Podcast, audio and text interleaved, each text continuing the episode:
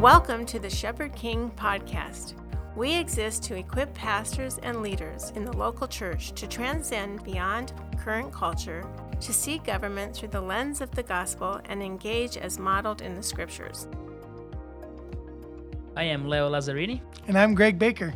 Thank you for joining us for one more episode of the Shepherd King podcast. Today, we're continuing our series on biblical principles on overarching topics. That is, talking about the issues that our communities are talking among themselves and the issues that we're facing in our day-to-day lives. For example education criminal justice life bondage addictions things that are real and tangible in our communities that our governing authorities are wrestling with. And we want to bring a biblical perspective on how to think about them and how to engage uh, in bringing a solution for those issues so greg today i would like to talk about education Greg, can you help us understand education? What is education? It's a great question, Leo. When I think about education, it's like so often we, we start at an institution, right? When we hear the word education, we think of institution. Often reminds us of our childhood or it makes us think mm-hmm. about our kids usually too, or or maybe if we went to college, it makes us think a little bit about that university. Mm-hmm. But education is so much bigger than the institutions that we built. Right. Education's a part of our day to day lives. Uh, for those of us that um, are committed to the Lord and read His Word every day, we're entering an educational experience with the Lord. Mm-hmm. It is the training, it is the equipping, it is the direction and guide and practical application of just how to live our day to day lives. Mm-hmm. And for us to follow and accomplish the Lord's tasks. Mm-hmm. And education at the early age, it sets us on a foundation to succeed. I think of Proverbs 22 6. Mm-hmm. Start children off on the way they should go. And even when they are old, they will not turn from it. Mm-hmm. So I think of those early years, that foundational education's important, but it doesn't stop there. It doesn't stop at school. There's a constant training and equipping of ourselves and a learning.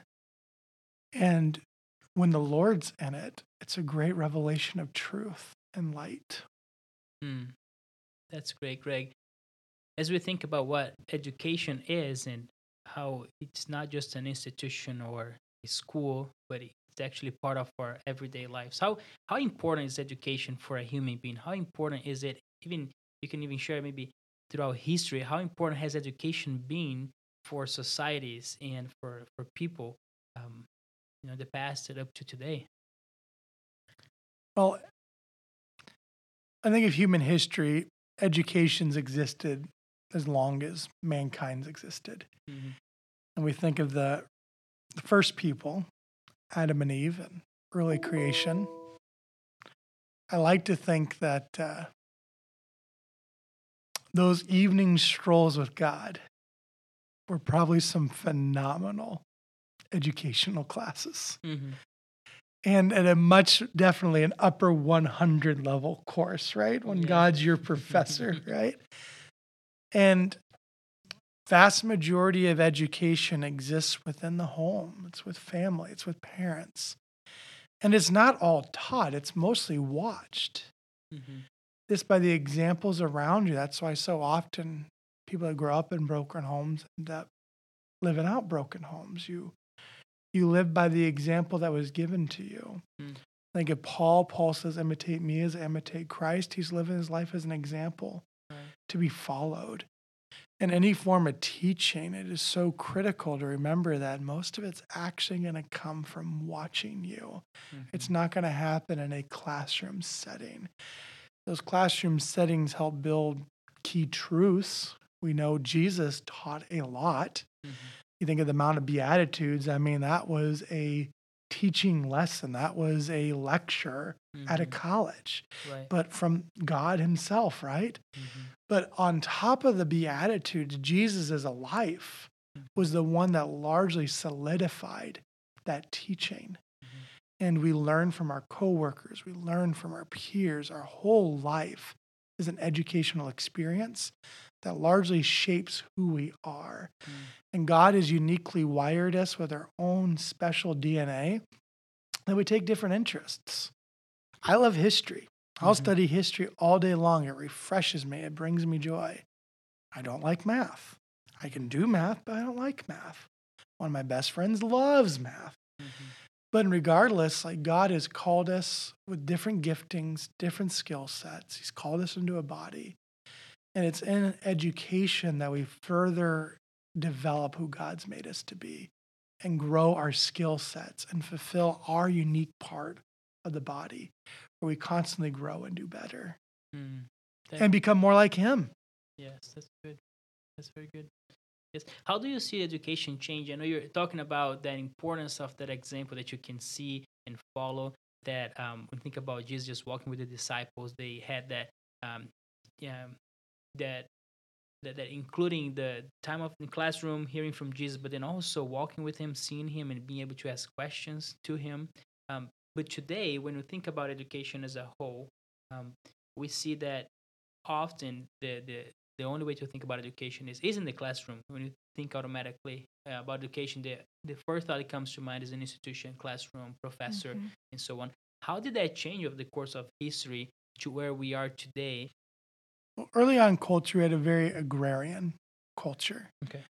When we were in an agrarian culture, the need for schooling at home was much greater. And you see a lot of one room schoolhouses where the community bonded together to educate. Mm-hmm. Throughout human history, we have been bonding together to educate. You even think about in Greece and ancient Rome, we get to read of these different marketplace and theaters and synagogues. Those are all public places of teaching where people are learning from one another in the community and even sharing the burden of educating kids together. Our Right. public school system or private school system that's more institutional today, it's not new. Mm-hmm. It's way more structured today Mm-hmm. and technology's allowed it to be more structured. But since the beginning of time, there's been a shared responsibility of education, of neighbors coming together, but also an understanding that it happens at home. Mm-hmm. And it's larger today because our, our cities are larger. Transportation's allowed it to be larger. Mm-hmm. It's allowed it to be more centralized. Right.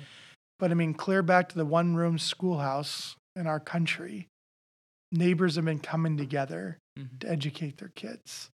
And they would save money together and put their resources together, maybe to hire a teacher that really specializes in educating kids.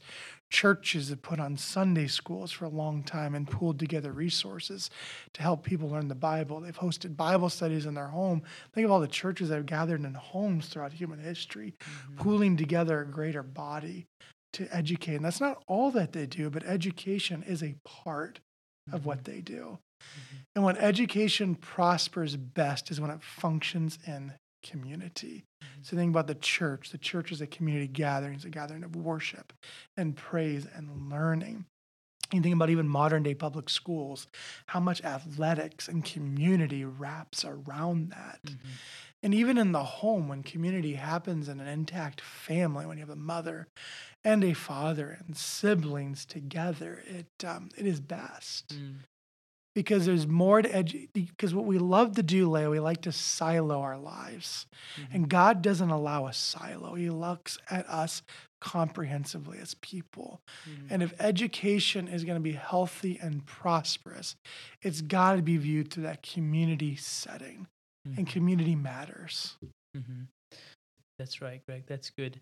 Uh, Greg, i as we think about education um, influencing our communities, and I, I love what you brought up. I mean, education is part of life. There's no way to separate education from anything else. We're always learning from people, and it's also a good point that um, our culture is teaching us. The the songs we sing, the arts that we see, the, everything that we interact with, they, they are all teaching us about something. But as believers, when we think about education, what are some biblical principles that we can really establish as a foundation when we think about education? And not education only perhaps in the classroom, but education.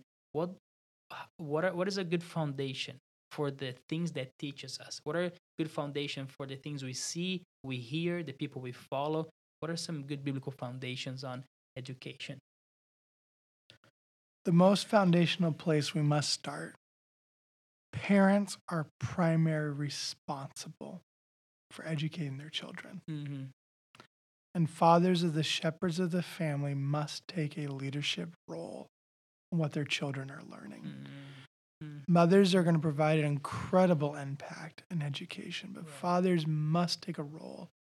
What is it that my kids are going to learn? Mm. And with so many different options in education today, it's very easy for the family to take a back seat and go on autopilot. Mm. It takes a lot of work to train kids. Yep. And there's a lot of places to delegate it to. Right. You can delegate education to the church. You can delegate it to a private school, a public school. Mm-hmm. You can delegate it to a homeschool co op. You can delegate it to the television or a tablet. There's so many things to delegate right. to. But at the end of the day, God made parents responsible. And the parents will always be the best place yeah. for a child to learn. Mm-hmm. And there is a way that a parent can lead out through any of those methods. Mm-hmm. But they must say, I'm taking responsibility. Mm-hmm. And that's when that child's going to prosper best. Mm-hmm. Mm-hmm. That's so true, Greg. God has designed parents to play that role of being responsible for what the kids are absorbing from the culture, from the television, from friends. In the same way that we want to train our kids to interact with the world, um, we also want to protect in some ways and help them to have the right environment that they can grow in the right principles. That's very good. Thank you, Greg, for sharing that. What are some other principles, Greg, that you see in the scriptures that uh, our listeners can can establish and, and or be encouraged and reminded of as we think about foundations for um, education? There's so much cultural looking into this with children right now. I want to keep on that theme. I want to do it from a broader approach any education, whether it's in your home, at a private, public school, church, any education is designed to start students on the right path for life. Mm-hmm. That's the biggest thing we need to be looking at. Are we're setting up students to thrive for life? And that goes back to that proverb start children off on the way they should go. And even when they're old, they'll not turn from it. Mm-hmm. Now, does that mean every child perfectly follows? No, we wish they did, but they don't. Mm-hmm. But are we starting children on the right path? Mm-hmm. And if this is a public school, that's what the school board needs to be asking. That's their job. Mm-hmm. But as a parent, you need to be asking, did you send your kid there? Mm. Is that what they're doing? Is that what's happening in our church? Is that what's happening in our home? Are we setting up our kids for the right path of life? Mm. But since there is so much emphasis right now on public education and the culture, our next value, our next principle is government is designed to serve people, not for people to serve government. Mm. God instituted government for our good. So, so often when any institution gets large, it is very easy to make everything about that institution, mm. where the institution literally serves itself. And the vast majority of people in Western culture, and now significantly more in Eastern culture, choose public education. And in the United States, really since the mid 1800s and the Industrial Revolution, public education has become the epicenter of our communities. And we've built a public education system for the kids that's very well funded. It's got very qualified people in it. But we must always remember people were not designed to serve that institution. Mm-hmm. And people must never come at the expense of that institution. Mm-hmm. It was designed to serve people. So any education policy that government promotes should think through the lens of people first, institution last. Mm, that's very good, Greg. I think that's uh, that's something we can fall into in the Western world, even today, as people are very politically charged or they're thinking about government so often that it's in their minds. Um, God created to be a servant for the people, and we can often miss that. What do people need first? before the institution. So thank you, thank you for sharing that, Greg. We we have talked in our ministry often about uh, human beings being the physical and spiritual beings. Um, those two things are very important, and uh, the church has a specific role um, especially on the spiritual side of things. How can you please help us understand that principle when it comes to education? So, education, at the end of the day, is people. Mm-hmm. No people, no schools. And a universal truth with anything with people is that they're physical and spiritual beings. So, why, why do we need to establish this with education?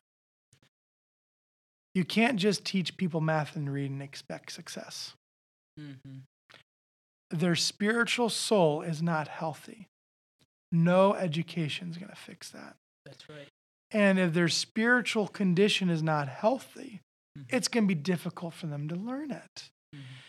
And there are times I believe as Christians we're too harsh on public schools, particularly some in our more urban core, where they're dealing with significant spiritual issues. Mm-hmm and we solely grade teachers not on were parents involved in the child's education what was the spiritual condition of the school district they're teaching in.